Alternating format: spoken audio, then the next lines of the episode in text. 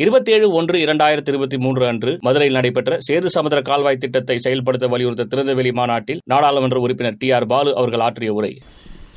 தமிழர் தலைவர் எங்கள் அன்புக்குரிய அண்ணன் ஆசிரியர் அவர்களே நிகழ்ச்சியிலே பங்கேற்றிருக்கின்ற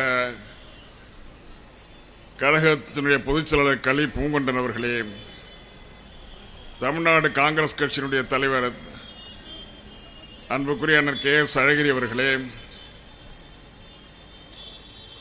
பாராளுமன்ற உறுப்பினர் விசிகவனுடைய தலைவர் அன்புக்குரிய அண்ணன் திருமா எம்பி அவர்களே தம்பி நவாஸ்கனி எம்பி அவர்களே கழக அமைச்சர் பெருமக்கள் அன்புக்குரிய தம்பி மூர்த்தி அவர்களே அன்புக்குரிய தம்பி பிடிஆர் அவர்களே நிகழ்ச்சியிலே பங்கேற்றிருக்கிற சட்டப்பேரவை உறுப்பினர் தம்பி தளபதி அவர்களே தணிக்கை குழு உறுப்பினர் தம்பி வேலுசாமி அவர்களே உயர்மட்ட செயற்குழு உறுப்பினர்கள் அன்புக்குரிய அண்ணன் பொன் முத்துராமலிங்கம் அவர்களே தம்பி குழந்தைவேல் அவர்களே சிபிஐ இயக்கத்தினுடைய தலைவர் அண்ணன் பெரியசாமி அவர்களே சிபிஎம் இயக்கத்தினுடைய அன்புக்குரிய அண்ணன் அருணன் அவர்களே மதிமுக சார்ந்த தம்பி செந்திலதீபன் அவர்களே நிகழ்ச்சியிலே பங்கேற்றுகின்ற தமிழ் புலிகள் தலைவர் திருவள்ளுவன் அவர்களே அண்ணா திராவிட மக்கள் முன்னேற்றக் கழகம் பசுபொன் பாண்டியன் அவர்களே அகில இந்திய ஃபார்வர்ட் பிளாக் தலைவர் பி வி கதிரவன் அவர்களே வல்லரசு ஃபார்வர்ட் கிளப் தலைவர் அமாவாசை அவர்களே திராவிட இயக்க தமிழ் பேரவை தலைவர் ராம வைமுர வைரமுத்து அவர்களே கலை இலக்கிய பணி ஆதித்தமிழர் பேரவை செல்வம் அவர்களே திராவிட கழகத்தினுடைய பொதுச் செயலாளர் அன்புக்குரிய தம்பி ஜெயக்குமார் அவர்களே மாநில அமைப்பாளர் குணசேகரன் அவர்களே நிகழ்ச்சியை ஒருங்கிணைப்பு செய்து கொண்டிருக்கிற அன்புக்குரிய தம்பி செல்வம் அவர்களே நன்றியுரை ஆற்ற இருக்கின்ற மாவட்ட கழக செயலர் சுப திரு முருகானந்தம் அவர்களே உங்கள் அனைவருக்கும் என்னுடைய பணிவான வணக்கங்களை முதலிலே தெரிவித்துக் கொள்கிறேன். முதலில் கொஞ்சம் பேஸ் பேஸ் முதலில் அன்புக்குரிய ஐயா அவர்களுக்கு தமிழ் இனத்தின் சார்பாக நன்றி எறுதலை நான் முதலிலே தெரிவித்துக் கொள்ள விரும்புகிறேன். ஒரு மிகப்பெரிய பிரச்சனை சேது சுமத்திர திட்டம். இந்த திட்டம் நிறைவேறி ஏறத்தாழ ஐந்தாறு ஆண்டுகளுக்கு முன்னாலே நிறைவேறியிருக்க வேண்டும். இந்த திட்டம் நிறைவேறவில்லை என்று குழந்தை பெற்ற பொழுது அந்த குழந்தை பிறக்கின்ற வரை மகிழ்ச்சியாக இருந்த தாய் குழந்தை பிறந்து ஓடி ஆடிக்கொண்டிருந்த நேரத்திலே கால் முடமாக்கப்பட்டு குணமாக்கப்பட்டால் அந்த தாய் எந்த அளவுக்கு வேதனை அடைவாளோ அதை போல நான் வேதனையுற்றுக் கொண்டிருந்த நேரத்தில் எல்லாம் இன்று வரை எங்களுடைய அன்பு ஆசிரியர் அவர்கள் தமிழர் தலைவர் அவர்கள் எங்களுக்கெல்லாம் ஆறுதல் சொல்வது மட்டுமல்ல ஒவ்வொரு நாடு நகரம் எல்லாம் வட்டி தொட்டிகள் எல்லாம் இந்த வேதனையை இன்று வரை தொடர்ந்து எடுத்துச் சொல்லிக் கொண்டு வருபவர் ஐயா அவர்கள். அவர்களுக்காக நாட்டில் உள்ள அனைத்து மக்கள் சார்பாக நான் நன்றியை தெரிவித்துக் கொள்ள விரும்புகிறேன். நீண்ட நேரம் பேசுவதற்கில்லை ஏனென்றால் நான் பேச நினைப்பதெல்லாம் என்னுடைய அன்பு தம்பிகள் எல்லாம் பேசிவிட்டார்கள். நிறைய படிக்க வேண்டிய அவசியம் கிடையாது. ஏனென்றால் எல்லாமே அப்டேட்டாக இருக்காங்க. இந்த அப்டேட்டாக இருக்கிற இடத்துல திருப்பவும் அப்டேட் பண்ண வேண்டிய அவசியம் இல்லை. அதை விட மக்கள் எல்லாம் அப்டேட்டாக இருக்கீங்க. தொடர்ந்து இந்த பிரச்சனை எவ்வளோ பிரச்சனை இருக்கிறது?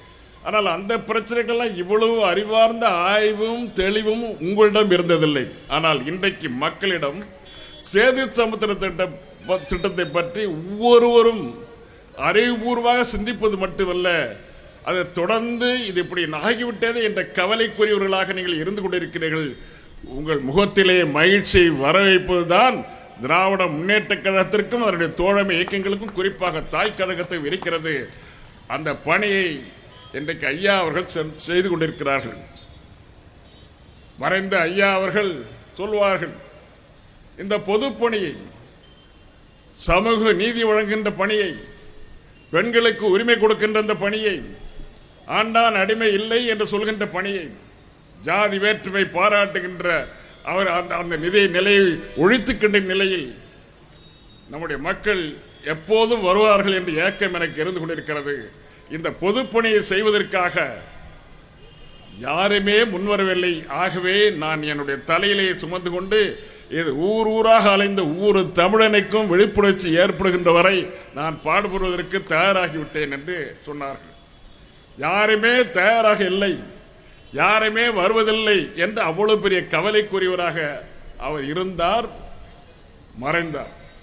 ஆனால் அந்த பணியை தொடர்ந்து நான் செய்கிறேன் என்று நம்முடைய ஐயா அவர்கள் இன்றைக்கு இருக்கின்ற ஐயா ஆசிரியர் அவர்கள் தொடர்ந்து செய்து கொண்டிருக்கிறார். அந்த பணி இன்றைக்கும் நடந்து கொண்டிருக்கிறது. அதனால தான் இந்த மாநாடு. நான் சுருக்கமாக பேசுறேன். கலிப்பூங்கன் அவர்கள் மிக விளக்கமாக சொன்னார். பிஜேபி தேர்தல் அறிக்கை. இதாக இருக்குது. பிஜேபியினுடைய தேர்தல் அறிக்கை. ரெண்டாயிரத்தி ஒன்று தேர்தல் அறிக்கை. பாரதிய ஜனதா தளுடைய அன்றைக்கு இருந்த பாரத பிரதமர் வாஜ்பாயுடைய படம் இருக்குது. ஜனா கிருஷ்ணமூர்த்திக்கு அன்றைக்கு இருந்த தலைவர். அவர் ரெண்டாயிரத்தி ஒன்று அறிக்கையில் தெளிவாக சொல்லியிருக்கார். ஆடன்ஸ் பிரிட்ஜ் வழியாவே இந்த பாடத்தை இந்த இந்த சேது சுமதி திட்டத்தை அமைக்கணும்னு சொல்லியிருக்காங்க. இது ஒரு ப்ரூஃப் அடுத்த ப்ரூஃப் அதை எதிர்த்த ஜெயலலிதா ரெண்டாயிரத்தி ஒன்றில் இது ஜெயலலிதாவோட தெண்ட- ரெண்டாயிரத்தி ஒன்று தேர்தல் அறிக்கை. இதில் தெளிவாக இருக்குது. ரொம்ப நீளமாக எழுதியிருக்காங்க. ஒரு ரெண்டு மூணு பக்கம் எழுதியிருக்காங்க. ஆசிரியருக்கு தெரியும். ரெண்டு மூணு பக்கத்துல திரும்ப திரும்ப வரைந்து வந்து சொல்லு. நீங்க சும்மா இருந்துட்டீங்க. இவ்வளவு நாளா காலங்காலமா அவர் அமைச்சர்லாம் எங்களை ஏமாத்திட்டீங்க தமிழ்நாட்டை. ரொம்ப கவலைப்பட்டு சொல்லி கடைசியில் தீர்மானத்தை நிறைவேற்றி தரணும். நிறைவேற்ற நிறைவேறுகின்ற நேர நேரத்தில் நிச்சயமாக நீங்கள் இந்த திட்டத்தை எங்களுக்கு செய்து கொடுக்க வேண்டும் என்று வரைந்து வரைந்து கேட்டு கேட்டிருக்கிறார். பிரதமர் வாஜ்பாய் வாஜ்பாய் அவர்களுக்கே கடிதம் எழுதியிருக்கிறார். இது ரெண்டாவது. மூன்றாவது இதை நான் உங்களுக்கு சொல்லக்கூடாது. இருந்தாலும் கடமை. ஒரு மந்திரியான பிறகு ஆபீஸில் இருக்க விஷயங்களை வெளியில் சொல்லக்கூடாதுன்னு ஆரம்பத்திலே எடுத்துட்டு இருக்கோம் உறுதிமொழி எடுத்திருக்கோம். இந்த உறுதிமொழியெல்லாம் யார் காப்பாத்துறது? நான் ப- சொல்ல வேண்டிய நேரத்தில் சொல்லித்தான் ஆகணும். என்னுடைய மக்கள் எனக்கு வாக்களித்த மக்கள் தமிழக மக்கள் நாற்பதுக்கும் நாற்பது தேர்ந்தெடு கொடுத்தீர்கள். முப்பத்தொன்பது கொடுத்தீங்க இப்போ நாற்பதுக்கும் நாற்பது தரப்போறீங்க. உங்கள்கிட்ட சொல்லணும் வேற எங்கே போய் சொல்ல முடியும்? இது வந்து அருண் ஜேட்லி கையெழுத்து போட்டது. எங்க அலுவலகத்தில் ஒரு அஞ்சு வருஷத்தில் ஒரு ஆறு ஏழு மந்திரி இருந்தாங்க. நான் ஒருத்தன் தான் அஞ்சு வருஷம் காலம் தள்ளியிருக்கேன். மீதி எங்க அலுவலகத்தை பார்த்தீங்கன்னா எனக்கு ஆறு அஞ்சாறு போர்ட்போலியோ இந்த அஞ்சாறு போர்ட்போலியோ இந்த இந்த போர்ட்போலியோ மிக மிக சுமையான போர்ட்போலியோ இதில் அருண் ஜேட்லி கைது போட்டிருக்காரு. இதெல்லாம் சொல்றதுக்கு நேரம் இல்லை. இதில் என்ன போட்டிருக்காரு சொன்னா இந்த பாதை வழியாகத்தான் போகணும். இதை போறத குயிக்கன் பண்ணுங்க சீக்கிரம் முடிங்க என்று சொல்லியிருக்கிறார். இது ஒண்ணு. அடுத்துல நிதிஷ்குமார் வர்றார் இன்னைக்கு இருக்க ராஜ்நாத் சிங் பீகார் முதலமைச்சர் இருக்கிற நிதிஷ்குமார் அன்றைக்கு கொஞ்ச நாள் இருந்தார். அப்போ ராஜ்நாத் சிங் இருக்காரு. ராஜ்நாத் இன்னைக்கு இன்றைக்கு தெரியும் ராணுவ அமைச்சர். அவரும் கையெழுத்து போட்டு அவரும் இந்த திட்டத்தை மிக விரைவாக முடிக்க வேண்டும் என்று சொல்லியிருக்கிறார். இன்றைக்கு கோயல் இருக்காரு. பியூஷ் கோயல் இன்னைக்கு கமர்ஸ் மினிஸ்டர் அவருடைய அப்பா விபி கோயல் கூட மந்திரியா இருந்தவர். அவர் அந்த துறையில் அன்னைக்கு மந்திரியா இருக்கார். அந்த மந்திரியா இருக்கின்ற விபி கோயல் கையெழுத்து போட்டு கொடுத்துருக்கார். நம்ம ஊர் திருநாவுக்கரசு கூட கையெழுத்து போட்டு கொடுத்துருக்காரு. ரெண்டு பேரும் கையெழுத்து போட்டு ஒருத்தர் சின்ன மினிஸ்டர் ஒருத்தர் பெரிய மினிஸ்டர் ரெண்டு பேரும் கையெழுத்து போட்டு இதை சீக்கிரம் முடிவு பண்ணுங்க அப்படின்னு சொல்லியிருக்காங்க. நம்ம மறைந்து விட்டார் நம்முடைய சங்கர்லிங்கம். கன்னியாகுமரி சங்கர்லிங்கம் எம்எல்சியா இருந்தவர். அன்றைக்கு பாராளுமன்ற உறுப்பினர் ராஜ்யசபாவில் இருக்கார். அவர் கடிதம் எழுதுறார் சத்ருன் சின்ஹாவுக்கு. அன்றைக்கு இருந்த கப்பல் துறை அமைச்சருக்கு கடிதம் எழுதுறார். எழுதின கடிதத்துக்கு பதில் வருது.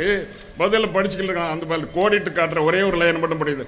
The first study report on rapid rapid A AA of the project was submitted by NEERI in October two thousand two suggesting a fresh alignment through Adam's bridge east of Pamban island RS bridge வழியாக போகிறத recommend பண்ணியிருக்காரு இதை நானும் கழி நான் நான் உங்களுக்கு சொல்கிறேன் இது இன்னைக்கு வந்து நாங்கள் அது மாதிரி தான் பண்ண போகிறோங்கிறது பின்னால் எழுதுறாரு இது ஒரு ப்ரூஃப் அடுத்து ஜார்ஜ் பெர்னாண்டஸ் ராணுவ அமைச்சராக இருக்கிறவர். ஜார்ஜ் பெர்னாண்டஸ் என்ன சொல்றார்? யாருக்கு? அட்டல் பிஹாரி வாஜ்பாய்க்கு பிரதமருக்கு கடிதம் எழுதினார் apart from providing continuous navigable sea route around the peninsular coast of India It will be a great asset from the national defense security viewpoint as well. தேசிய பாதுகாப்பு குறித்து பாதுகாப்பிற்காவது இந்த திட்டம் நிறைவேற வேண்டும் என்று திரும்ப திரும்ப வளைச்சு வளைச்சு அதை திருப்பி ரெண்டு மூணு பக்கம் ரெண்டு மூணு பே- பேரா இருக்குது. அதெல்லாம் நான் படிக்க வரப்பில்ல அப்படியே ஆகும். இப்படி ஜார்ஜ் பெர்னாண்டஸ் பாதுகாப்புத்துறை அமைச்சர் எழுதியது மட்டுமல்ல. அந்த துறையினுடைய செக்ரட்டரி எழுதினார். ஒரு ஒரு நாள் எழுதினார். திரும்பவும். அதே மாதிரி விளக்கம். அதுக்கப்புறம் ஹோம் மினிஸ்டர் ஆபீஸ்ல திருப்பி போடுறாங்க. ஹோம் மினிஸ்டர் ஆஃபீஸில் திரும்ப திரும்ப ரெக்கமெண்ட் பண்ணுறாங்க நீங்கள் வந்து இந்த திட்டத்தை நிறைவேற்றணும். குயிக்காக நிறைவேற்றணும் சொல்லி அவங்களும் சொல்கிறாங்க இது நான் வெளிப்படையாக எல்லாத்தையும் படித்து காட்டாத காரணம் பல காரணங்கள் இருக்குது. ஆனால் உண்மையை சொல்கிறேன். பாதி எனக்கு பயம். ஒரு அமைச்சராக இருந்தவர் இவ்வளவு வெளிப்படையா பேசக்கூடாதுன்னு கத்திரிகள்லாம் எழுதுவாங்க. அது எழுதும்போது எங்க எங்க தலைவர் எங்களை விட மாட்டார். நீ என்னப்பா அரசாங்க ரகசியத்தெல்லாம் வெளியில போய் சொல்றேன்னு சொல்லுவார். ஆனால் என்னுடைய மக்கள் என்னை நம்பி எங்களுடைய இயக்கத்தை நம்பி வாக்களித்த மக்களிடம் ஓப்பனா சீக்கிரட்டை எதுவுமே இல்லாமல் நடக்கிறதா எங்களுடைய எங்களுடைய இயக்கத்தினுடைய பணி. இந்த பணியை விட்டால் வேற பணி எங்களுக்கு இல்லை என்பதை நான் கருதுகிறேன். சேது சமுத்திரத்தண்டு ரெண்டு ஏழு ரெண்டாயிரத்தி அஞ்சு நம்ம மதுரையில் தான் இங்கே தான் வண்டியூருடைய அங்கே பக்கத்தில். நம்ம ஊரில் என்ன மூர்த்தி? பாண்டியூர். பாண்டி கோயில் பக்கத்தில் மிகப்பெரிய விழா. உலகமே பார்த்தது. நாங்கள் நான் நாங்கள் செய்ய போகிறோமா இல்லையான்னு பல பேருக்கு சங்கம் சந்தேகம் வந்து என்னைக்கு பட்டனை அமிழ்த்துறாரோ அன்னைக்கே அந்த பகுதியில் கப்பல் வந்து மண்ணை அடிக்க கீழே இருந்து வறண்டி உலகமெல்லாம் பார்த்தது. ப்ரூஃப் நேரடியாக நடந்தது டிரான்ஸ்பரண்டாக நடந்தது. பணி துவங்கினாங்கன்னா சும்மா ஒரு அப்புறம் ஒரு மாதம் கழிச்சு பார்க்கலாம். ரெண்டு மாதம் கழிச்சு பார்க்கலாம். இல்லை அன்னைக்கே உலகமெல்லாம் பார்த்தது. பட்டனை த- uh, மன்மோகன் சிங் டச் பண்ண உடனே பணி துவங்கியாச்சு. அப்படி பணி துவங்கி வேக வேக வேக வேகமாக போய் இருபத்தி மூன்றரை கிலோமீட்டரில் முடிஞ்சுது. இன்னும் இருபத்தி மூன்றரை கிலோமீட்டர் தான் பாக்கி. கொஞ்சம் விட்டுருந்தான் முடிச்சிருப்பேன். எப்படி முடிச்சேன்லாம் கேட்காதீங்க. அதை சொல்ல முடியாது. காலம் வர்றப்ப சொல்றேன். கொஞ்சம் நல்ல காலம் வரும். அப்போ என்ன நடந்தது சொல்றேன். இடிக்காத இடிக்காத உடைக்காத உடைக்காத டைனமெண்ட் வைக்காத அப்படிலாம் இப்ப சொல்றாங்க. நான் அது மாதிரி செய்யவே இல்லை. ஆனா இருபத்தி மூன்று கிலோமீட்டர் தான் பாக்கி இருக்குது. அதை புரிஞ்சுங்க இதை புரிஞ்சுங்க நீங்க. ராமர் பாலத்தை இடிக்கக்கூடாது இப்போ சப்ஜெக்ட்டுக்கு வந்துடுவோம் வந்துருவோம். ராமர் பாலத்தை இடிக்கக்கூடாதுன்னு சொல்கிறாங்க சொல்றாங்க. இந்த ராமர் பாலத்தை இடிக்கக்கூடாதுன்னா எண்பத்தி ஒரு போர்ஹோல் போட்டாங்களே உமா பாரதி அம்மா. எண்பத்தி ஒரு இடத்துல போர்ஹோல் போடுறாங்க செக் பண்றதுக்கு. உமாபாரதி அமைச்சராக இருந்தாங்க. வாஜ்பாய் கவர்மெண்ட் அமைச்சராக இருந்தாங்க. எண்பத்தி ஒரு இடத்துல போர்ஹோல். போர்ஹோல் போடும்போது இன்ஜுரி ஏற்படாதா? உடையாதா? ஆடம்பிள்ஸ் உடையலையா? எண்பத்தி ஒரு இடத்துல போ அந்த ஆடன்ஸ் பிரிட்ஜ் ஏறியதுன்னா நூறு மீட்டர் நூறு இரநூறு மீட்டருக்கு போடுறாங்க. தோண்டி மண்ணை எடுக்கிறாங்க. மண்ணை எடுத்து பார்த்துட்டு என்ன ரிப்போர்ட் பண்ணுறாங்க என்ன சொல்கிறாங்க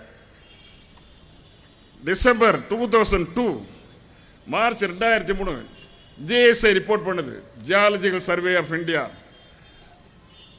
under ministry of mines had been asked by her to carry out study to assess paleograph of the region. அந்த பேலியோகிராஃபி ஸ்டடி பண்ணும்போது என்ன ரிசல்ட் என்ன sedimentation pattern indicates the past sea level fluctuation இந்த கடல் மட்டம் கடலுடைய ஏற்றத்தாழ்வுகள் உயரமும் தாழும். இந்த ஃப்ளக்சுவேஷன் தான் அது சொல்லுது ஒழிய அங்கேருந்து எதுவும் கண்டுபிடிக்க முடியல. வேலியோகிராஃபி ஸ்டடி அதான் நடந்தது. அங்கே கல் மண் இதெல்லாம் இருந்தது அங்கே வந்து க- கட்டடம் இருந்தது அதெல்லாம் ஒன்றுமே சொல்லலை. அந்த மாதிரி ரிப்போர்ட் பண்ணாங்க ரகசியமாக ரிப்போர்ட் பண்ணாங்க வாஜ்பாய்க்கு. இதுதான் ரிப்போர்ட்டில் வச்சுருக்காங்க. வேறு எதுவும் சொல்லலை அவங்க. ஆனால் என்ன சொன்னாங்கன்னு என்கிட்ட ஒன்று சேன் சேன்சோல் அது இதுதான் இருந்தது. என்கிட்ட பர்சனலாக சொன்னாங்க. அந்த மாதிரி சொன்னாங்க. ஆனால் இப்படி சொல்லியிருக்காங்க யார்? அவங்க சா- அவங்க சன்னியாசி உங்களுக்கு தெரியும். ஆர்எஸ்எஸ்காரவங்க அவங்க சொல்லி இது மாதிரி எதுவும் நடக்கலை அப்படின்னு அவங்க சொல்லிட்டாங்க. அப்புறம் மனிதர்களாக உருவாக்கப்பட்ட கட்டிடமே இங்கே கிடையாது என்று ஜிதேந்திர சிங் இப்போ சொல்லியிருக்க இப்போ எல்லாம் சொன்னாங்க சொன்னாங்க. நம்ம முன்னாடி எல்லாம் எனக்கு முன்னால் பேசிய பேச்சாளர் எல்லோரும் சொல்லிட்டாங்க. இதெல்லாம் சொல்லிய பிறகு இப்போ ஆர்குமெண்ட்டுக்கு வருவோம் வின்சென்ட் ஸ்மித் வின்சென்ட் ஸ்மித் தான் முத முத இந்தியாவினுடைய வரலாற்றை எழுதியவர். இந்திய வரலாற்றை எழுதிய Vincent Smith Romila Thapar historical மிகப்பெரிய ஹிஸ்டரி ஹிஸ்டரி எழுதுறவர் த- இந்திய வரலாற்றை எழுதினவர். இப்போ உயிரோடு தான் இருக்காரு.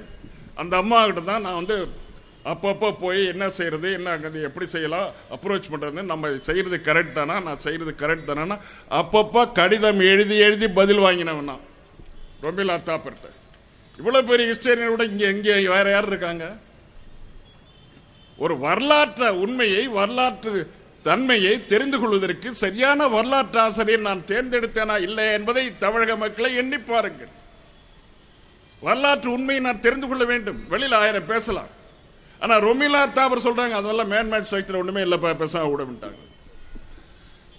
நேரு மிக மிக நம்பிக்கையாக இருந்து வைத்திருந்தவர் சத்யநாத ஐயர். எங்க இருக்கார் அவரு? அண்ணாமலை பல்கலைக்கழகத்துடைய பேராசிரியர் இருந்தவர் ஹிஸ்டரி பேராசிரியர். அந்த வைத்தியநாத் அந்த அண்ணாமலை அந்த சத்யநாத ஐயர் சொல்றார் இந்திய வரலாறு அவர் எழுதுறாரு எழுதும்போது political and cultural history of இந்தியான்னு எழுதுறாரு. வால்யூம் ஒன் பேஜ் ஐம்பத்தி ஒன்றில் பாருங்க. படி போய் பாருங்கள் பாருங்க. அதுல சொல்கிறாரு சொல்றாரு.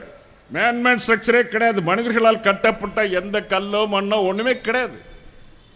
சும்மா கட்டுக்கதை என்பதை அவர் மட்டுமல்ல இன்னும் உங்களுக்கு ரொம்ப நம்ம அண்ணன் காங்கிரஸ் தலைவர் சொன்னார். சக்கரவர்த்தி திருமகளை பற்றி சக்கரவர்த்தி திருமணம் ஒரு கட்டுக்கதைன்னு சொல்லி அவர் ராஜாஜி முன்னூறுல எழுதியிருக்காரு. அழகிரி சார் சொன்னார் முன்னூறுல எழுதியிருக்காரு. ராஜாஜி விட பெரிய இந்து மத இந்து இந்து இந்து மத சப்போர்டர் யாராவது இருக்காங்களா? ராஜாஜி சொன்னது மட்டுமல்ல டிஸ்கவரி ஆஃப் இந்தியா எழுதிய நேரு என்ன சொல்றாருன்னா ராமாயணம் ஆரிய திராவிட யுத்தம் அதில் ஒன்றுமே இல்லை பேசுறது ஒன்று ஒரு கட்டுக்கதை என்று நேரு அவர்கள் சொன்னது மட்டுமல்ல சுப்பிரமணிய பாரதியார் அவர்களே சொல்லியிருக்கிறார்கள். இப்படி ஒவ்வொருவரும் சொல்லியதை தமிழ்நாட்டுக்காரவங்க சொன்னது மட்டுமல்ல அயல்நாட்டுக்காரர் சொன்னது மட்டுமல்ல நிபுணர்கள் சொன்னது மட்டுமல்ல இந்திய பிரதமர் சொன்னது மட்டுமல்ல எல்லா தலைவர்களும் எல்லா அரசியல்வாதிகளும் எல்லா நிபுணர்களும் சொன்னதை ஏற்றுக்கொள்ளாத நம்முடைய நண்பர்கள் அரசியல் ரீதியா சிந்திங்க. ஆனா படுபாதகமா ஒரு முட்டாள்தனமான ஒரு சிந்தனை உங்களுக்கு இருக்கக்கூடாது. அறிவியல் ரீதியாக சிந்திக்கணும். அரச சட்டத்தினுடைய ஐம்பத்தி ஒன்று ஏ படிச்சு பாருங்க. ஐம்பத்தி ஒன்று ஏ என்ன சொல்லுது? சயின்டிஃபிக் டெம்பர் வேணும். பகுத்தறிவோட சிந்திச்சு பார்க்கணும் எது சரி நியாயம் இருக்கா இல்லையா உண்மையா இல்லையாங்கிறத நல்லா புரிஞ்சுக்கணும். சயின்டிஃபிக் டெம்பரை வளர்க்கணும் பகுத்தறிவு வளர்க்கணும். அதுக்கு நீ பாடுபடணும்னு அரசு சட்டம் சொல்லுது. நீ என்ன பண்றீங்க? அதை கூடி குழி தோண்டி புதைக்கிறீங்க. இது நியாயமா என்பதை நான் கேட்டுக்கொள்ள விரும்புகிறேன். ரொம்ப ரீசனபிள் உங்களுக்கு புரியும்படியா சொல்றேன். ஆறு மாவட்டங்களில் நடந்தது. கருத்து கருப்பு கருத்து கேட்ப ஆறு மாவட்டங்களில் தொடர்ந்து ஒரு தடவை இல்லை ரெண்டு தடவை கிட்டத்தட்ட ரெண்டு வருஷம் நடத்தினேன். கருத்து கேட்பு க- கணி- க- நடக்கின்ற பொழுது இந்த இடத்துல ராமர் பாலம் இருக்குது கட்டாத அப்படின்னு யாராவது ஒருத்தர் சொன்னீங்களா? இல்லை பேசுறவங்களா சொன்னாங்களா? ஜெயலலிதா சொன்னாங்களையா பிஜேபி சொன்னிச்சா? யாருமே சொல்லலையே. அப்பெல்லாம் சும்மா இருந்துட்டு அதுக்கப்புறம் நான் திட்டத்தை ஆரம்பிச்சு வேகமா போயிட்டு இருக்கிற ட்ரெயினை பிடிச்சி இழுக்கிறது மாதிரி இழுத்தீங்களே இது நியாயமா? தமிழர்களுடைய பாவம் பொல்லாதது. இந்த தடவை நீங்க ஜெயிக்கவே மாட்டீங்க. நான் வைத்தறிஞ்சு போய் சொல்றேன். அண்ணன் கோச்சுக்கிட்டாலும் கோச்சுக்கிட்டோம். இது மாதிரிலாம் சாப விடாது சொல்லலாம். இதெல்லாம் சாபத்தை எல்லாம் நம்ப மாட்டாரு. ஆனா நான் சாப விடுறேன். நான் பட்ட வேதனை. துடித்த துடிப்பு.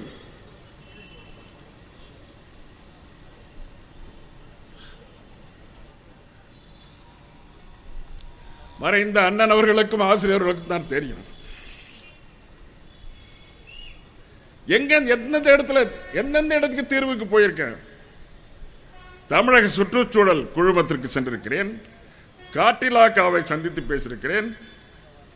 மேலாண் கடல் வாரிய குழுவை சந்தித்து பேசியிருக்கிறேன். வனவிலங்கு அதிகாரிகளை சந்தித்து பேசியிருக்கிறேன். இந்திய அரசின் சுற்றுச்சூழல் இலக்கா பாதுகாப்புத்துறை புராதன சின்னங்கள் துறை பாதுகாப்புத்துறை கப்பல் துறை வெளிவிவகாரத்துறை இலங்கை அரசு வரைக்கும் பேசியிருக்கேன். எல்லார்ட்டையும் கன்சல்ட் பண்ணியிருக்கேன். இது தவிர ஒரு இரநூறு முந்நூறு பேர்கிட்ட பெரிய பெரிய ஆர்கனைசேஷன் அதெல்லாம் படிக்கவே முடியாது. ரொம்ப நேரம் ஆகும். நான் டைம் நிறைய கிடைக்கணும் நினச்சேன். கடைசியில் ரொம்ப ஷார்ட் ஆகுது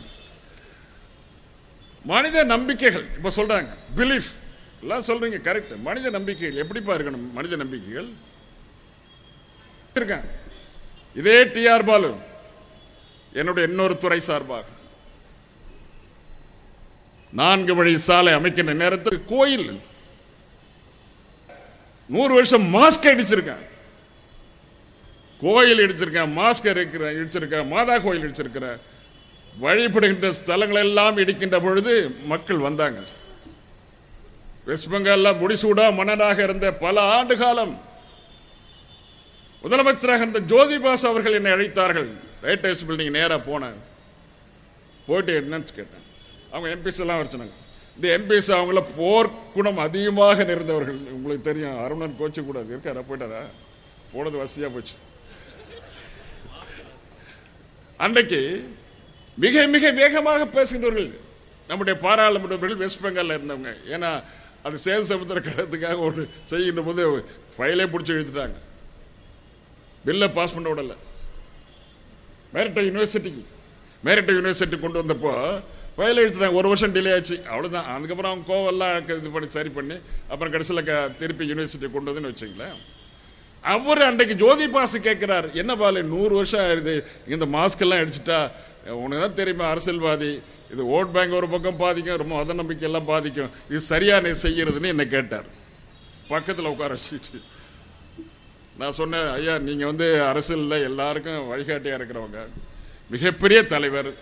இந்த நாட்டில் இருக்கின்ற மிகப்பெரிய தலைவர் யாருன்னு கேட்டால் எங்கள் தலைவர் கூட சொல்ல மாட்டேன். உங்கள் தலை உங்களை உங்கள் பேர் தான் சொல்லுவேன் சிரிச்சுக்கிட்டே சொன்னேன் ஐயோ நீ ஏன் அப்படிலாம் பேசுகிற கலைஞரோட பெரிய ஆள் அப்படிலாம் சொன்னார். அவர் சிம்பிளிசிட்டி சொல்லும்போது நான் சொன்னேன் இது வந்து நான் வந்து சலீம் எல்லார்ட்டையும் சொல்ல எம்பி சொல்லிட்டேன். எக்ஸ்பிளைன் பண்ணிட்டேன் உங்கள்கிட்ட வந்து மோலாஸுக்கு வந்திருக்காங்க சரி. சரி நீ கொஞ்சம் கூப்பிட்டேன் கூப்பிட்டு அவங்கள கன்வின்ஸ் பண்ணேன் அப்படின்றாரு வெளியில் உட்காந்து கூப்பிட்டேன். கூப்பிட்டு நேரடியாக சொன்னேன். எங்கள் ஊரில் என்னுடைய தொகுதியில் ச- சரஸ்வதி கோயில் லக்ஷ்மி கோயில் இன்னொரு கோயில் என்ன? சரஸ்வதி லட்சுமி இன்னொரு கடவுள்? ஆ? ஆ, பார்வதி கோயில். இந்த மூணு கோயிலும் என் தொகுதியில் ஜிஎஸ்டி ரோட்டில் பார்த்தீங்கன்னா இப்போ மூணு கோயில் கட்டியிருப்பாங்க. அந்த இடத்துல இருந்தது. இந்த மூணு கோயிலை நான் தான் இடித்தேன் எனக்கு ஓட்டு வராதுன்னு தெரியும். ஆனால் ஓட்டு எப்படி வர வைக்கிறது அதுவும் தெரியும் எனக்கு. ஸோ அந்த ஓட்டு வராது வராது வராது தேசத்தை இடிக்காதீங்கன்னு என் தோழர்கள்லாம் சொன்னாங்க. நான் எனக்கு வேற வழி கிடையாது. அது இடித்து தான் ஆகணும். அவங்களுக்கு என்ன வேற கோயில் கட்டி கொடுக்கணும்? அவ்வளவுதானப்பா? இதை விட பெட்டரா ரொம்ப அழகா எல்லாம் உட்காந்து ஒரு நூறு இருநூறு பேர் சாப்பிட்ற மாதிரி ஏற்பாடு பண்ணி பெரிய மண்டபம் மண்டபம் ரொம்ப அழகாக செஞ்சு தரேன்னு சொல்லி இடத்த அந்த கோயிலெல்லாம் இடிச்சிட்டு அடுத்தாப்புல கோயில் கட்டி கொடுத்தாங்க. இதே போல பல இடங்களில் மத நம்பிக்கை என்று சொல்லப்பட்டெல்லாம் கன்வின்ஸ் பண்ணி நான் செஞ்சேன்.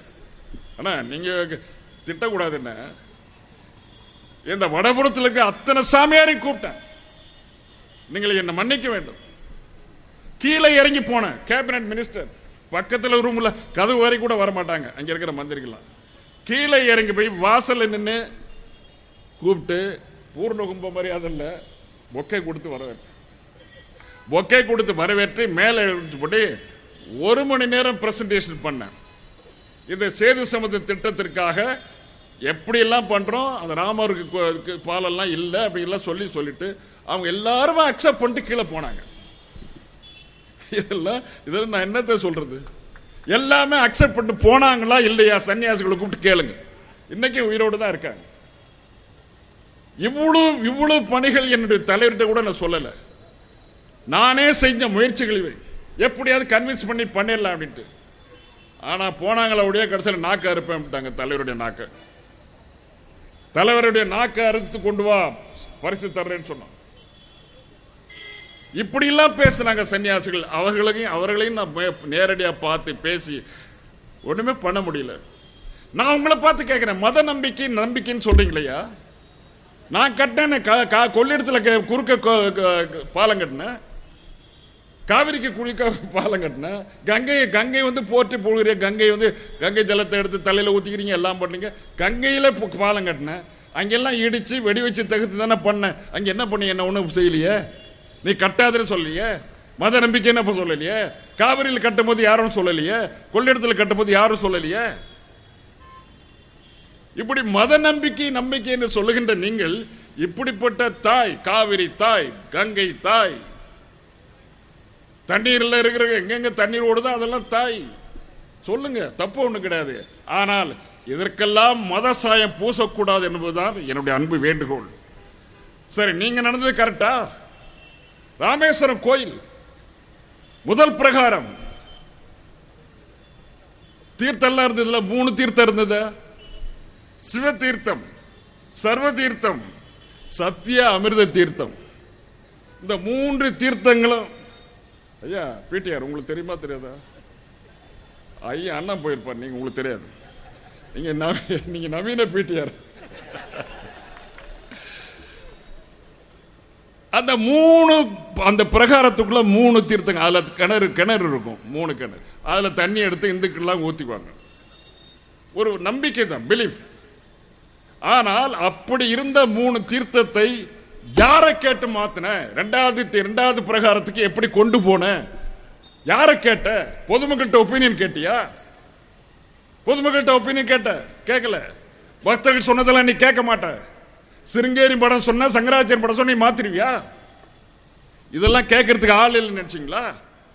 கேட்க வேண்டிய நேரம் வந்தால் இதெல்லாம் கேட்கும்போது உங்களுடைய தலை குனிய குனிய வேண்டிய நேரம் வந்துவிடும். ஞாபகத்தில் வச்சுங்க.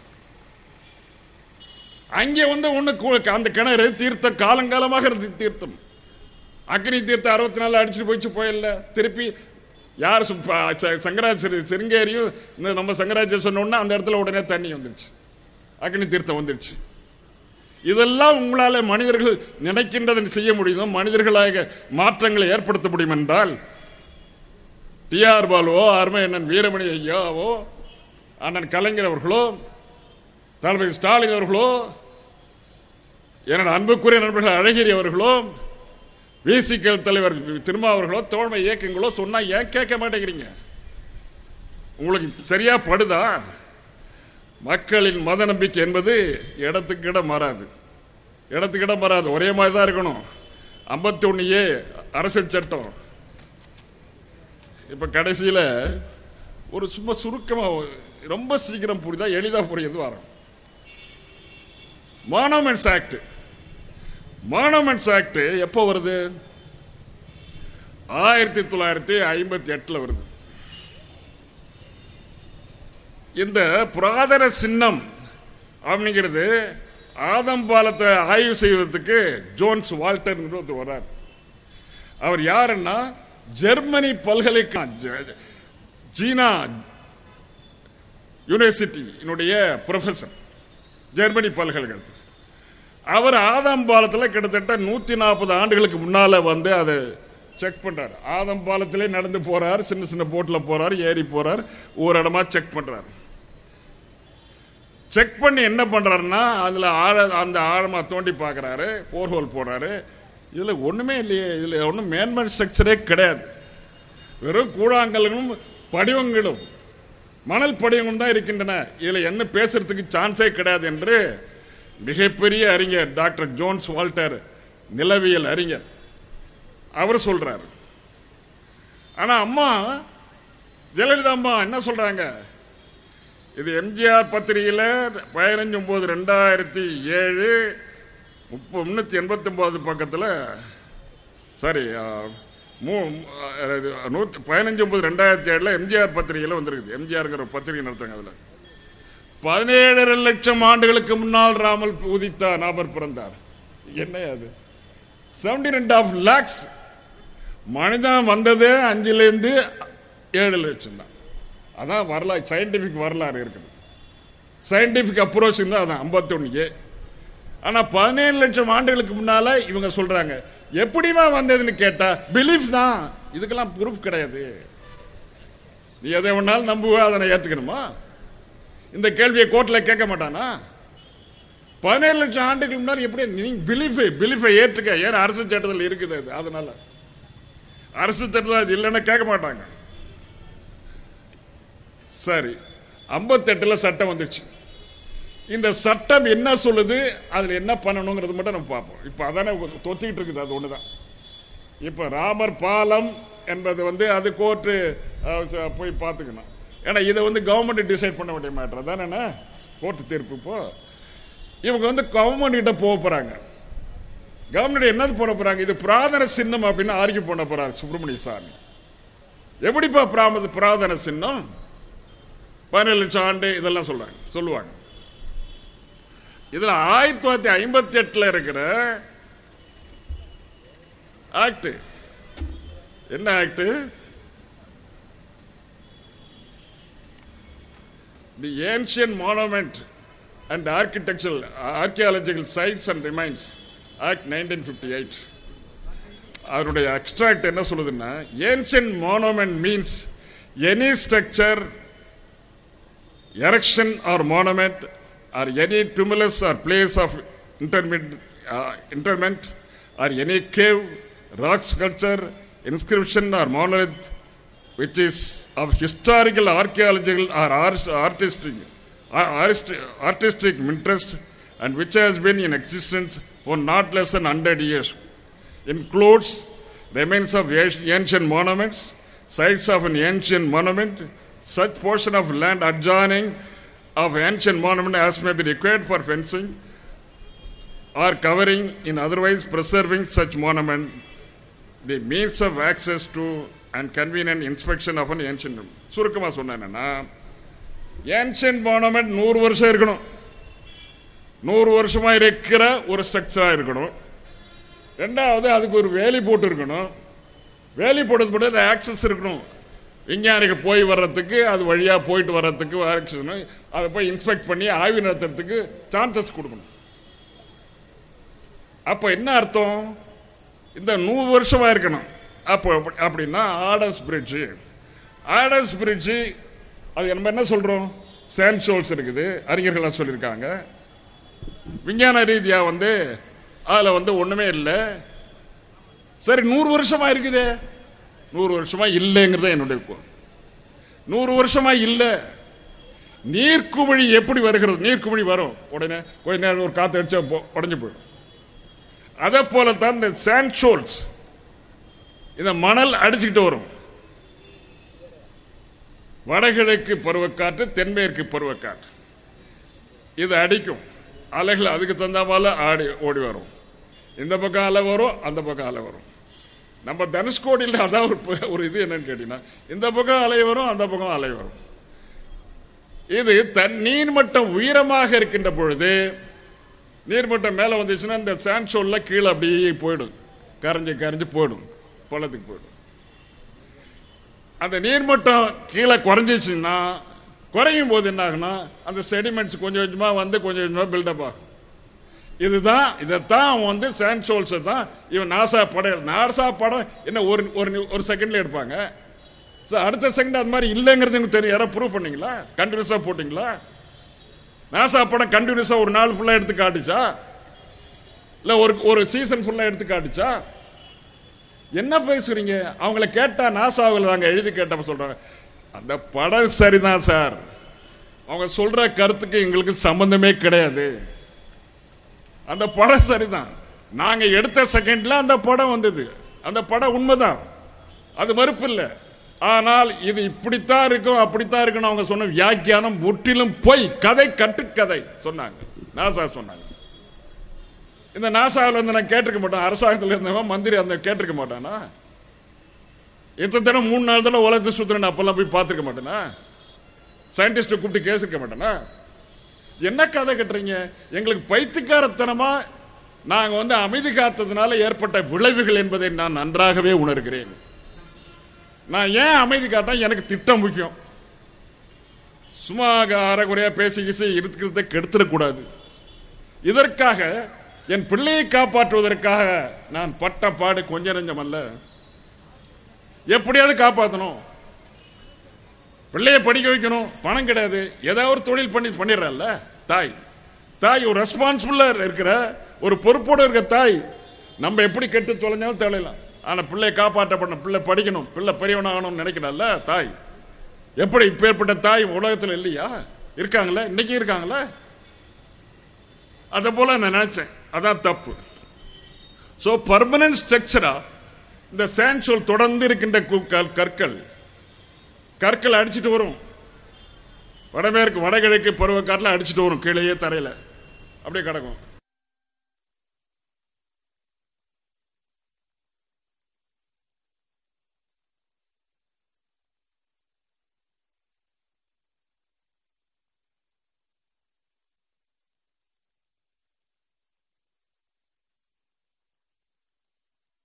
குறைந்தபட்சம் புத்தி குறைந்தபட்சம் அறிவு நம்ம நம்ம ஆளுகளுக்கெல்லாம் இருக்கிற அறிவு இருக்குது. அது அதிகபட்ச அறிவு. ஆனா யாராருக்கோ குறைந்தபட்ச அறிவு கூட இல்லாமல் இருக்கிறவங்கலாம் கட்சி தலைவராக இருக்கிறார்களே இது நியாயமா? சார் எங்களுக்குலாம் கொஞ்சம் கஷ்டமா இருக்குது. அறுபத்தி ஆறு வருஷம் அரசியல் இருந்தாச்சு. யார் கூட சண்டை போட்டோம்? அறிஞர்கள் கூட சண்டை போட்டோம் எதிரிகளாக இருந்தால் கூட. அறிவியல் வல்லுநர் கூட சண்டை போட்டோம். பெரிய தலைவர் கூட சண்டை போட்டோம் நாங்கள் சாதாரணமாக பிக்மிகிட்டே எல்லாம் சின்ன சின்ன ஆளுகிட்ட எல்லாம் பதில் சொல்லணும் எனக்கு அவசியமே இல்லை சார் இந்த அவமானத்தை எங்களால் தாங்கிக்கவே முடியாது. தயவு செய்து ஒவ்வொரு கட்சிக்கும் ஒரு நல்ல தலைவரை போடுங்க. எங்கள் கட்சி தோழமை கட்சி தலைவராக இருக்கு. கன் மாதிரி பேசுறாரு. திரும்ப பேசுகிறார ஆணைத்தரமாக வாதிடுறாரு. சுப்ரீம் கோர்ட் லாயர் கூட தோத்துட்டான். பேச பேச நீங்களே போய் அறிக்கை பண்ணியிருக்கலாம் எல்லாம் காலத்தில் அப்போ செஞ்சிருக்கணும் ஆனால் வக்கீல் படிச்சிட்டீங்களா நீங்கள் பைக்கு கோட்டும் போட்டாச்சு. நாங்கள் எங்கள் தலைவர் பெரியவர் இதெல்லாம் கவனிக்காமல் போட்டார் கூட உட்காந்து பேசுகிறார் ஒழிய. இது மாதிரி லாயர் அங்கே கொண்டு விடல. அந்த அளவுக்கு என்னுடைய எங்- எங்- நாங்கள் எடுக்கின்ற முடிவுகள் சில நேரத்தில் அது தவறாக அமைந்திருக்கலாம். ஆனால் வேண்டுமென்றே செய்த தவறுகள் அல்ல. இப்படி பர்மனண்டா ஸ்ட்ரக்சருங்கிறது இல்லை. ஆகவே மானோமெண்ட் ஆக்ட்ல நீ கொண்டு வர முடியாது என்று ஆணித்தரமாக நான் சொல்லுகிறேன். நிச்சயமா நடக்காது. நடக்கவே விட மாட்டோம். ஏன்னா பர்மனன்ட் நீர்க்குமிழி நீர்க்குமிழியை போய் பர்மனன்ட் ஸ்ட்ரக்சர் சொல்லுவியா? சரி அது போட்டும். அடுத்த கேள்வி இன்னும் ரொம்ப இன்ட்ரெஸ்டிங்காக இருக்கும். ஜெயலலிதா அம்மா என்ன சொன்னாங்க? இது பர்மனன்ட் ஸ்ட்ரக்சர் நம்புங்க. பதினேழு லட்சம் ஆண்டுகளுக்கு முன்னால் நடைபெற்ற விஷயம். சரி நான் கேட்குற இந்த பர்மனன்ட் ஸ்ட்ரக்சர் தானே? இந்த சேண்ட் ஷோல்லாம் இருக்குதுன்னு நம்பர் இல்லை? நாசா படத்தை நம்பர் இல்லை? சரி இந்த வேலி அமைத்து அது உள்ள வேலி அமைத்து அதை ஒரு ஒரு ஒரு அதை அணுகிறதுக்கு அணுகிறதுக்கு பத்திரமா பாதுகாக்கிறதுக்கு இந்த ஆயிரத்தி தொள்ளாயிரத்தி ஐம்பத்தி எட்டு சட்டம் ஏன்ஷியன்ட் மானுமெண்ட் ஆக்ஸ் பிரகாரம் நடவடிக்கை எடுத்தீங்களா? பாதுகாப்பு பண்ணீங்களா? பாதுகாப்பு பண்ணலை. ஏன்னா அது ஏன்ஷியன்ட் மானுமெண்ட் ஸ்ட்ரக்சர் கிடையாது. அதனால நீயே முடிவு பண்ணிட்ட. பாதுகாப்பு தேவையில்லை சரி அப்படியே இருந்தா கூட இதெல்லாம் ராமர் காட்டிய பல்ல பாலம் மத நம்பிக்கை. என்னைக்காவது ஒரு நாளாவது அதுக்குள்ள போய் பூஜை பண்ணிருக்கியா? சார் பூஜை பண்ணிருக்கீங்களா அண்ணா உங்களுக்கு பூஜை பிடிக்காது. ஆனா அம்மாவுக்கு பூஜை பிடிக்கும். பூஜை பிடித்த அம்மா போய் பூஜை பண்ணாங்களா இங்க? சரி நடந்தாவது போனாங்களா அது வழியாண்ணா புதை மணல்ண்ணா புதை மணல். நடந்து போக முடியாது.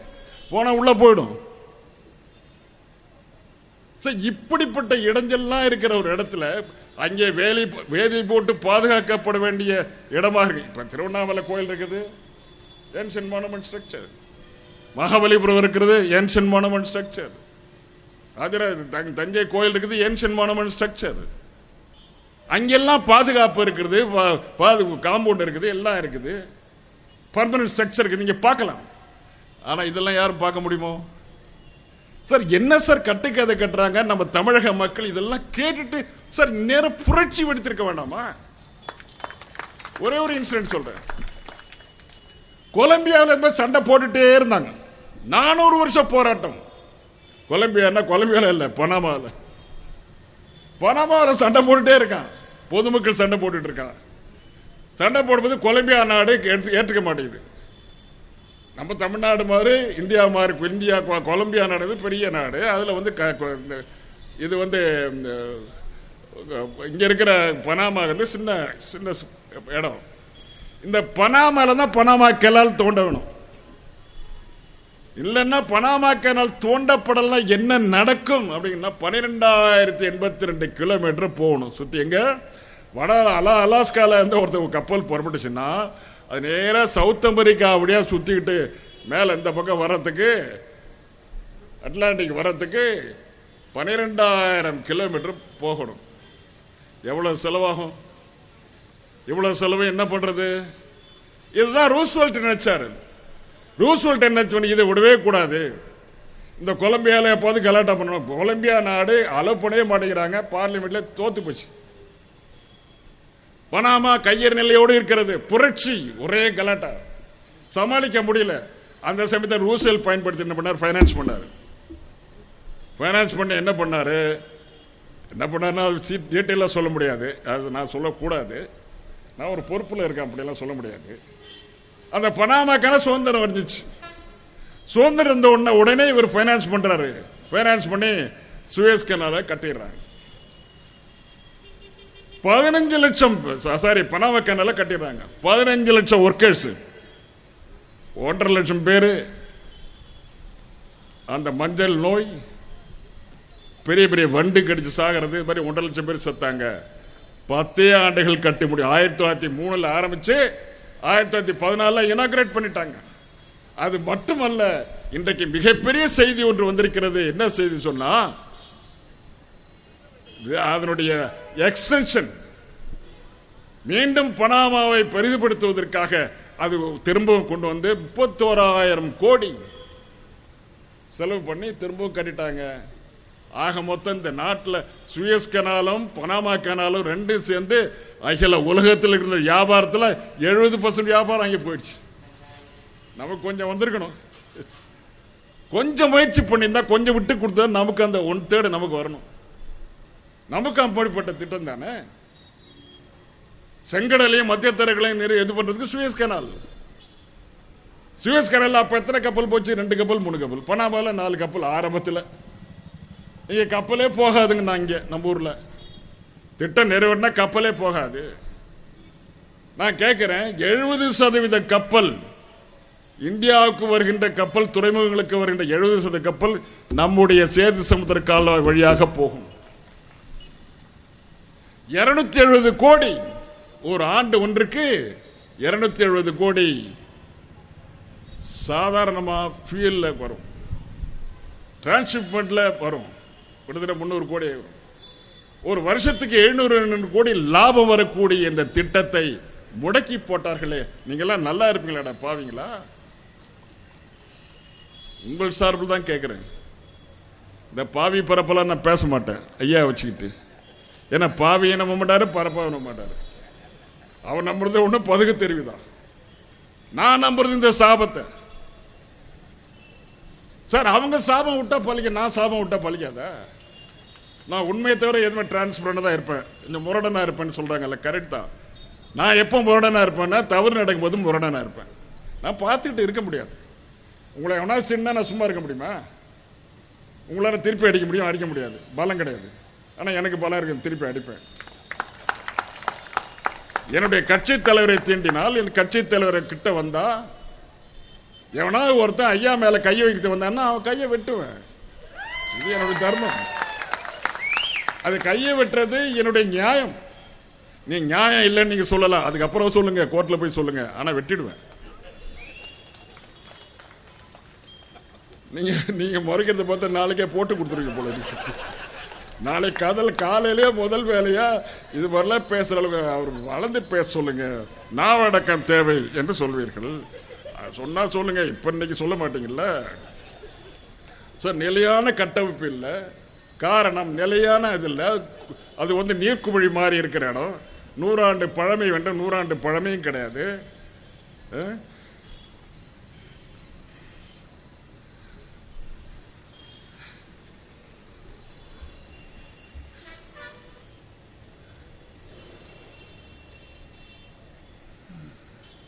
அஹ்? இன்னொன்று இன்னொன்று சொல்கிறேன் ஐயா எல்லாம் சிந்திப்பதற்காக சொல்கிறேன் பெரிய தலைவர்களாக இருக்கீங்க. நாளைக்கு ஆட்சி நடத்த போகிறவர் பக்கத்தில் உட்காந்துருக்காரு அழகிறேண்ணா சிரிக்காதீங்க. ஆட்சி நிச்சயமாக காங்கிரஸ் இயக்கத்துக்கு வரும். மீண்டும் வரும். நீங்க மட்டும் நாற்பதுக்கு நாற்பது கொடுங்க. இந்த நாற்பது இல்லாமல் அங்கே ஆட்சி அமைக்க முடியாது சார். தெரிஞ்சுங்க இப்போ இருக்கிற நிலைமை அது. இன்னும் கொஞ்ச நாள் போக போக தெரியும். இந்த நாற்பதுக்கும் நாற்பதை ஐயா வாங்கி கொடுத்தால் அருமை திருமா வாங்கி கொடுத்தால் அழகிரி அவர்கள் வாங்கி கொடுத்தால் சிபிஐ சிபிஎம் சேர்ந்து இதற்காக உழைத்தால் நிச்சயமாக நாளை நமதாக இருக்கும் நாற்பதும் நமதாக இருந்தால் மத்திய அரசு நம்ம கேட்டுட்டு தான் எல்லாம் செய்யும். அன்னைக்கு கேட்டதுல யூபி அரசுல என்ன கேட்டாலும் செஞ்சேன் செஞ்சேங்கிறாரு. என்ன செஞ்சீங்க? நான் அப்புறம் சொல்லிடுவேன் எல்லாத்தையும்.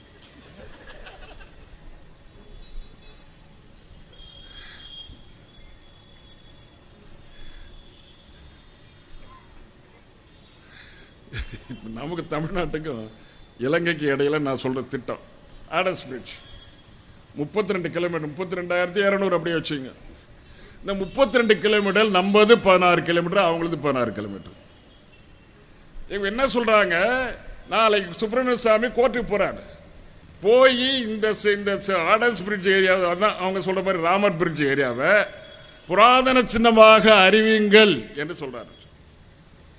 சரியா? புராதன சின்னமாக அறிவிக்கலாம். அப்ப எதை அறிவிக்க முடியும்? இந்திய அரசியல் சட்ட இந்திய அரசமைப்பு சட்டப்படி எவ்வளவு அறிவிக்க முடியும் தீர்மானம் பதினாறு தான் அறிவிக்க முடியும். மீதி பதினாறு புள்ளி ரெண்டு யார் அறிவிக்கிறது? முடியாதுல்ல? ஸோ இலங்கைக்கு சொந்தமான பதினாறு புள்ளி பதினாறு கிலோமீட்டரை யார் அறிவிக்கிறது? அறிவிக்க முடியாது. கவிக்கு உதவாம பேசிட்டு இருக்காங்க. ஒட்டுமொத்தமா பிரிட்ஜை வந்து இது வந்து புராதன நினைவு சின்னம் என்று அறிவிக்கிறதுனால ஒட்டுமொத்த டோட்டல் ஸ்ட்ரக்சர் இருக்கணும். அந்த டோட்டல் ஸ்ட்ரக்சர் இவன் கையில் கிடையாது. நான் போடுற முந்நூறு முந்நூறு மீட்டருக்கு முந்நூறு மீட்டர் அகலத்துக்கு இலங்கையில் கேவேசி கேசி அவங்களுக்கு கெஞ்சி கூத்தாடி நான் அந்த பர்மிஷன் வாங்கினேன். இந்த திட்டத்துக்கு. இந்த ஆடன்ஸ் பிரிட்ஜை முந்நூறு மீட்டர் தான் நான் கட் பண்ணுறேன் இந்த முந்நூறு மீட்டரை நான் தேடி அவங்கள கெஞ்சி கூத்தாடி வாங்கினேன். நீ பதினாறு கிலோமீட்டர் எப்படி போவாங்க பதினாறு கிலோமீட்டர் இல்லாமல் நீ எப்படி அறிவிக்க முடியும்? பெண்கள் தப்பாக நினச்சக்கூடாது ஒரு தா ஒரு பெண்ணை வந்து தப்பு பண்ணிடுறாங்க. தப்பு பண்றல ஒரு பேர் ஒரு பேரை சொல்லி கூப்பிடுவீங்க. கூப்பிடுங்கன்னா பாதி என்ன பாதி புனிதவதி பாதி கெட்டவங்க சொல்ல முடியுமா? போனது போனது தானே. நான் மூர்த்தி ரொம்ப சிந்திக்கிறேன் இந்த இந்த மேட்டரில் இன்னும் அண்ணன் ஏதோ சொல்கிறாரு தனியாக வந்து கேட்பாரு அப்பா நான் அதுக்குள்ளே போயிடுறேன்ப்பா கொஞ்சம் பிசா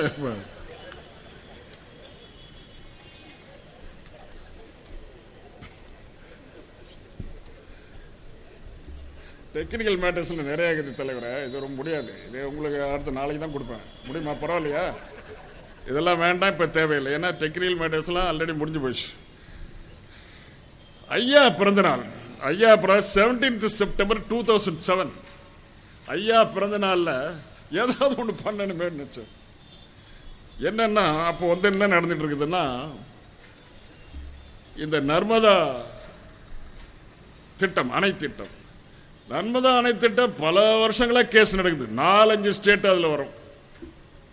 குஜராத்து மத்திய பிரதேச மாதிரி இந்த நாலஞ்சு ஸ்டேட்டு மகாராஷ்டிரா எல்லாம் வரும். இது தீர்க்க முடியாத பிரச்சனையானது யார்? ஒரு பிரைவேட் ஆள் பிஏஎல் பப்ளிக் இன்ட்ரெஸ்ட் லிட்டிகேஷன் போட்டான். இந்த பப்ளிக் இன்ட்ரெஸ்ட் லிட்டிகேஷன் பெட்டிஷனை டிஸ்போஸ் பண்ணுறதுக்கு டிஸ்போஸ் பண்ணும் பொழுது சுப்ரீம் கோர்ட்டில் ஒரு தீர்ப்பு கொடுக்குறாங்கன்னா இது உங்களுக்கு ரொம்ப உதவும். என்ன தீர்ப்புன்னு சொன்னா when such projects are undertaken and hundreds of crores of public money is spent when hundreds of crores of public money is spent any individual organization in the garb of BAL cannot be permitted to challenge the policy decision taken after the lapse of time. It is against the national interest and contrary to the established principles of law that decision to undertake developmental projects are permitted to be challenged after a number of years during which period public money has been spent in the execution of the projects. இதை விட என்ன வேணும் உங்களுக்கு புரியுதா பணம் செலவழித்து விட்ட பிறகு பப்ளிக் இன்ட்ரெஸ்ட் ஒரு ஒரு ஒரு கேபினட் டிசிஷன் வந்து கொள்கை முடிவு எடுத்துட்ட பிறகு திட்டம் ஆரம்பித்த பிறகு அதை போய் நிறுத்துறதுக்காக பிஎல் போடுறது நியாயம் இல்லை என்று சுப்ரீம் கோர்ட்டு சொல்லியிருக்குது. அப்போ நமக்கெல்லாம் என்ன விளைவு வரும்? இந்த பப்ளிக் இன்ட்ரெஸ்ட் லிட்டிகேஷன் இவங்க போடுறது நிற்குமா இது ஒரு டெசிஷனே போதும். சுப்ரீம் கோர்ட்டில் இருக்க சுப்ரீம் கோர்ட் தீர்ப்பு இது ஒரு டெசிஷனே போதும். ஆக இப்படி பல செய்திகளை சொல்லிக்கொண்டே இருக்கலாம் சொல்ல முடியலாம் விடி விடிஞ்சு போயிடும். உங்களுக்காக நிறைய ப்ரிப்பேர் பண்ணிட்டு வந்தேன். ஆனால் நானும் அண்ணன் மட்டும் பேசினா பரவாயில்ல. நிறைய தலைவர்கள் வந்துட்டாங்க. வர வரமாட்டாங்கன்னு நினச்ச தலைவர்கள்லாம் வந்துட்டாங்க. திடீர் திடீர்னு. இப்படிதான் இருக்கணும் தமிழ்நாடு. என்றைக்கும் இப்படி சபை நிறைந்த தலைவர்கள் கூட்டம் நம்மிடம் இருக்குது. இது காரணம் என்ன கேட்டீங்கன்னா இன்றைக்கு நம்மிடம் இருக்கின்ற தலைமை ஒற்றை தலைமை திராவிட முன்னேற்ற கழகத்தினுடைய ஒற்றை தலைமை ஐயா அவர்களுடைய அருவாற்றலால் பெருந்தன்மையால் இயக்கப்படுகின்ற தோழமை இயக்கங்கள். இந்த தோழமை இயக்கத்தினுடைய ஒவ்வொரு தலைவருக்கும் தனி சிறப்பு உண்டு.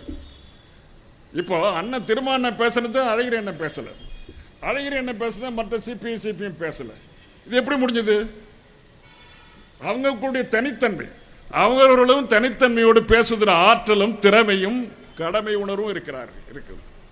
இப்படிப்பட்ட மாபெரும் தலைவர்கள் இருக்கின்ற இந்த தோழமை இயக்கத்தில் அடிமட்ட தொண்டனாக இருக்கின்ற நான் என்னுடைய அன்பு தலைவர் தளபதி அவர்களுடைய ஆட்சியில் இந்த திட்டம் மிகச்சிறப்பாக எடுத்து நிறைவேற்றி தருவது என்னுடைய கடமை என்றாலும் ஒன்றை இறுதியாக சொல்லிக்கொள்ள விரும்புகிறேன்.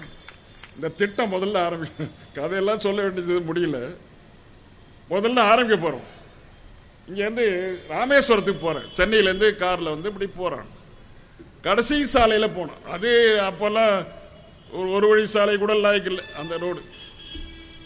இங்கேருந்து திரு தனுஷ்கு தனுஷ்கோடிக்கு நான் போகணும். அந்த சாலை வழியாக போனது வெறும் காடும் கரம்பையும். நல்ல வெயில்.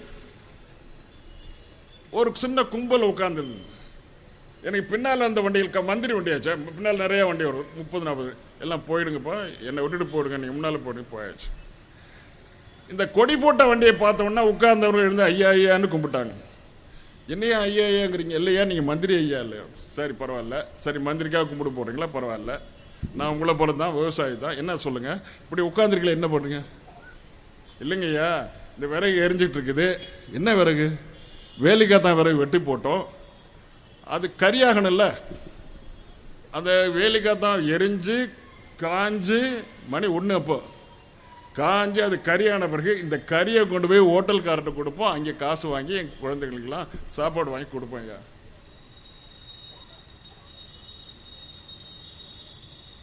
தமிழர்களுடைய நிலை. கொஞ்ச தூரம் போனேன். எனக்கு என்ன செய்யறதுன்னு தெரியல. ஒரே புரியல. உனக்கு சரி அப்படின்னு பேச அடுத்த போ. ஒன்றும் பேசிக்கலாம் அவங்கள்ட்ட. அடுத்தது போனேன். ஒரு பானையில் கூழ் வந்துகிட்டு இருந்தது. கம்மங்கூழ் வந்துட்டு இருக்குது.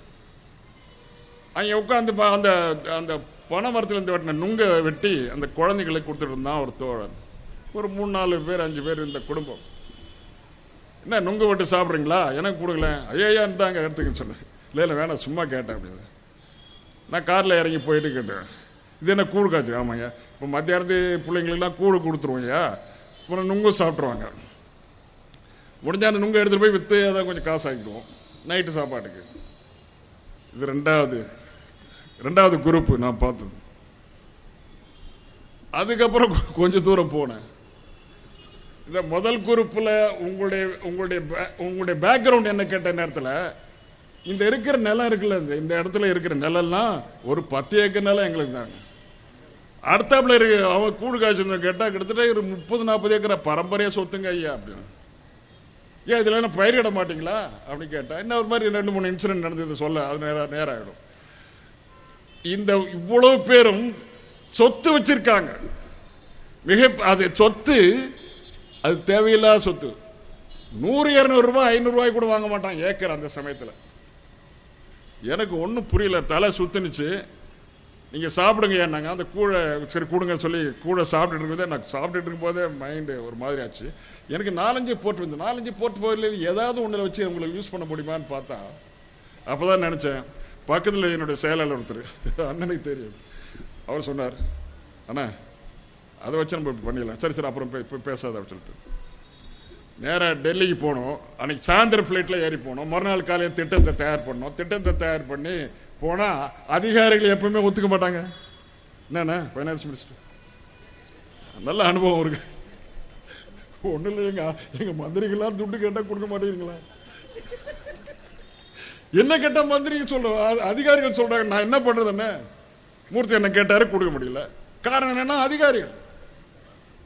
நான் கேட்கிறேன் இன்னைக்கு அந்த அதிகாரிகள் வருவாங்க. நாளைக்கு கூட இருக்க வேண்டிய கட்சிக்காரன் இருக்கின்றானே அவன் அவன் எந்த சிரமப்படாம இந்த பட்ஜெட்டை தயார் பண்ணிடுங்க. நான் பட்ஜெட்டை எப்படி இப்போ தயார் பண்ணது சொல்லுவேன். ஏழைகளுக்காக செய்யுங்க. செய்ய போறீங்க. தலைவருடைய தலைமையில் இருக்க நீங்க அப்படிதான் செய்வீங்க. எனக்கு நல்ல நம்பிக்கை இருக்கிறது. சரி என்ன போய் என்ன பண்றோம் நாங்க என்ன பேசிட்டோம் சொன்னால் என்கிட்ட ரோடு இருக்குது? நேஷனல் ஹைவேஸ் இருக்குது தமிழ்நாடு ரோடு ரோடு எங்கள்கிட்ட இருக்கு. இந்த ரோடு அது குவாலிஃபிகேஷனே வராது இங்கேயா? தேசிய நெடுஞ்சாலை ஆக்கினா தான் நீங்க செய்ய முடியும். இது தேசிய நெடுஞ்சாலை இல்லையே. நான் தனுஷ்கோடி வரைக்கும் போட்டேன் திட்டத்தை. தனுஷ்கோடி வரைக்கும் போட்டேன் இவ்வளவு பெரிய நிலப்பரப்புகளுக்கு அத்தனை பேரும் ஏழை எளியவர்கள்லாம் ஒரே நாளில் பணக்காரன் ஆகிடுவானே பெரிய வசதி ஆகிடுவானே அப்படின்னு கேட்டு என்னுடைய பேராசை. அப்படி பார்க்கும்போது அந்த திட்டத்தில் கையெழுத்து போடுறது எந்த எந்த அதிகாரியும் ஒத்து வரல. நானும் என்னுடைய செயலாளர் மட்டுமே திட்டத்தை ப்ரிப்பேர் பண்ணோம். நான் இன்ஜினியரிங் படித்தது எனக்கு யூஸ்ஃபுல்லாக இருந்தது. போட்டு திட்டத்தை போது டிராஃப்ட் டிபிஆர் டீட்டெயில் ப்ராஜெக்ட் போட்டு நாங்களே போட்டோம். எங்கே கேட்டோம்? யாரை கேட்டோம்? டீட்டெயில் ப்ராஜெக்ட் டிஎஃப்ஆர் நாங்களே போடுவோம் டிபிஆர் நாங்களே போடுவோம் நாங்களே கையெழுத்து போடுவோம் அனுப்பிச்சிடுவோம். அதிகாரத்தை அனுப்பிச்சு திருப்பி அங்கேருந்து ஃபைல் வரும். வந்து வரும்போது கடைசியில் இந்த திட்டத்தை நிறைவேற்றணும்னு சொல்லி போட்டால் கடைசியில் மூணு பேர் கழித்து போடணும். அங்கே தான் அண்ணன் இருக்கார். அழகிற அண்ணன். மூன்று பேர் மூன்று மந்திரிகள் கையெழுத்து போடணும். ஆனால் மிக மிக மிக மிக ஸ்ட்ரிக்டாக இருக்கிற ஒரு மந்திரி. அவர் நான் பேரை சொல்ல மாட்டேன். அவர் வந்து கையெழுத்து போட மாட்டேங்கிறார். இருக்கிற ரெண்டே பேர். பிளானிங் கமிஷன் கையெழுத்து போடணும் நான் உனக்கு. அட்மினிஸ்ட்ரேட்டிவ் மினிஸ்டர் கையெழுத்து போடணும். பிளானிங் கமிஷன் எடுத்து போகணும் அலுவாலியான சிங்க ஒருத்தர் இருந்தார். காலையிலேயே போயிட்டேன் கிட்டத்தட்ட ஏழு ஏழரைக்கு போனேன். அப்போ தான் டீ சாப்பிட்டு வா பாலாஜி என்ன இவ்வளோ சீக்கிரம் வந்துட்டேன் என்ன விஷயம்? அப்படின்னாரு. நேராக டைனிங் டேபிளில் போய் உட்காந்துட்டேன் வீட்டுக்குள்ளே போயிட்டேன். அப்புறம் என்ன? டைனிங் டேபிளில் உட்காந்தேன் காஃபி சாப்பிட்றேன் டீ சாப்பிட்றேன். ஆனால் இதை கொஞ்சம் பாருங்க என்னென்ன? இன்னும் ரெண்டு மூணு மாதத்தில் எலெக்ஷன் வரப்போகுது. சரி எலெக்ஷன் வந்தா என்ன? எனக்கு ஒரு திட்டம் நிறைவேறும் சரி செய்ய செஞ்சிருவோம். என்ன இருக்குது நேஷனல் அது பண்ணிடுவோம். நீ கைத்து போடுங்க அப்புறம் அங்கே அவர்கிட்ட கைத்து வாங்கிட்டு வாங்க நான் போடுறேன் அப்படின்னு. அவர்கிட்ட எல்லாம் வாங்க முடியாதுங்க. நீ ட்ரை பண்ண அப்புறம் பார்க்கலாம். அது ட்ரை பண்ண முடியல. முடியல. அப்புறம் என்ன பண்ண? மறுநாள் போனேன் அலுவலியாவிட்ட நீ கையெழுத்து போட்டு கொடுங்க நான் பார்த்துக்கிறேன்னு சொன்னேன். எப்படி நிறைவேற்றுவேன் நிறைவேற்றுறேன் கொடுங்க அப்படின்னு. அவரும் கையெழுத்து போட்டால் நான் கையெழுத்து போட்டேன். கீழே டெஸ்க் ஆஃபீஸில் எழுதினேன் அங்கே வந்து ரெக்கமெண்ட் பண்ணி அனுப்பினேன். கடைசியில் எழுதினேன் out of three ministers administrative minister has signed planning commission has signed out of three, two has got a majority. Hence, these pro- the following projects are declared as national highways போட்டேன் அப்படி வந்தால் national highways அந்த national highways போன உடனே ரெண்டாயிரம் மூவாயிரத்து கேட்ட acre நிலம் ஒரு கோடி ரெண்டு கோடி ஆச்சு. இப்போ அஞ்சு கோடி கொடுத்தா கூட கொடுக்க மாட்டாங்க. ஏழைகள் தலித்துள்ள மக்கள் பிற்பட்ட இன மக்களுடைய நிலம் ஒரு வாரம் ஒரு பத்து பதினஞ்சு நாளில் ஒரு மாசத்துல ஒரு வருஷத்துல எங்க போய் எங்க பெரிய பெரிய கோடீஸ்வரன். அடுத்தோட இந்த ப்ராஜெக்ட் ஆரம்பிக்கிறதுக்கு போகும்போதெல்லாம் அவங்கெல்லாம் பார்த்து என்ன சிரிப்பாங்க. ஐயான்னு மடக்கிடுவாங்க. மடக்கிட்டு விடவே மாட்டாங்க. அந்த அளவுக்கு அன்பும் பாசம் கொண்ட இந்த தென் தமிழகம் பொருளாதார ரீதியாக ஒரு சின்ன ரோடு போட்டுக்கு இப்படிப்பட்ட ஒரு பெரிய மாற்றம் ஏற்பட்டது. நான் கொண்டு வந்திருந்தேன்னா இந்த திட்டம் எப்படி இருந்திருக்கும்? செல்வ செழிச்சி சீமான்கள் வாழ்கின்ற பகுதியாக இந்த தென் தென் தமிழ் நாடு வந்திருக்கும் அதற்காகத்தான் நண்பர்களே அன்றைக்கு வழக்குரை காதையை கண்ணகை நிகழ்த்தி காட்டினால் தன்னுடைய கணவனுக்காக. கணவன் நிரபராதி என்று போரிடுவதற்காக பாண்டியன் மன்னனிடம் வழக்குரைத்தாலே கண்ணகி அதை போல உங்களிடம் வழக்குரைப்பதற்காகத்தான் வந்தேன். அந்த வழக்குரை காதை இன்றைக்கு ஐயாருடைய தலைமையிலே நிறைவேறிக்கிறது. நிச்சயமாக ஒரு நல்ல முடிவு வரும் என்று எண்ணி விடைபெறுகிறேன். வணக்கம்.